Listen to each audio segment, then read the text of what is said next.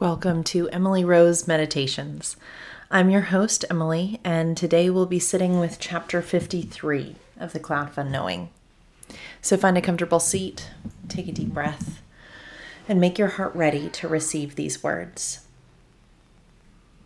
When compared with that of God's true disciples, the behavior of those misled into false contemplation appears strange.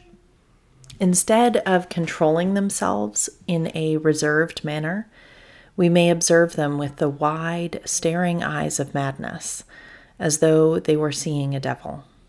In fact, they had better be careful because the devil is not far from them. Sometimes their eyes are set deeply in their heads, making them look like sheep with a brain disease and near death. Sometimes they tilt their heads to one side, as though they were trying to get a worm out of their ear.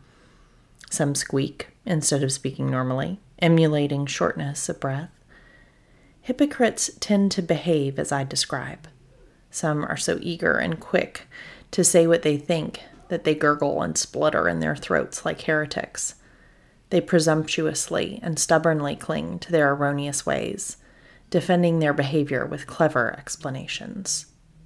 Anyone who watches them will see bizarre behavior that results from the erroneous ideas. A few are clever enough to control themselves when others are watching, but if you could see them alone, their guard would be down and they would not be hiding their faults.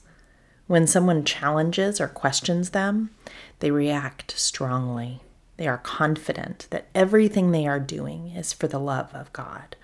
I expect they will go on loving God in this odd way until they go out of their minds, unless God mercifully instructs them to stop.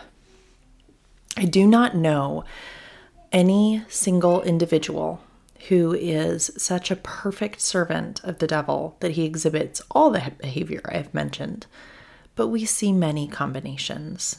Hypocrites and heretics are inclined to behave that way. With God, God's help, I'll add some more odd behavior to the list. Some misled people do strange things with their bodies. When they listen, they waggle their heads. Their mouths gape open as though their ears were inside. Others, when speaking, use their fingers to poke their own and their listeners' chests. They can neither sit, stand, nor lie still. They tap their feet flex their fingers, make rowing motions with their arms as though they were swimming instead of talking. Some laugh or smile with every other word as though they were giggling adolescents. They remind me of off balance amateur jugglers. This kind of happiness would be good and proper if it came with physical reserve and a joyful attitude. Bizarre behavior is no sin in itself, and those who do things like this are not necessarily great sinners. It is simply not necessary and can take control of an individual. It often becomes a sign of pride. Outlandish behavior can be a form of exhibitionism, especially if it comes from emotional instability. Those engaged in spiritual exercises need to test themselves by the symptoms I have listed. I'll admit at the beginning of this chapter, I rankled at some of the propriety it seemed as if was being employed.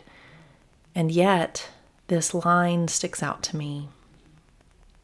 Outlandish behavior can be a form of exhibitionism, especially if it comes from emotional instability.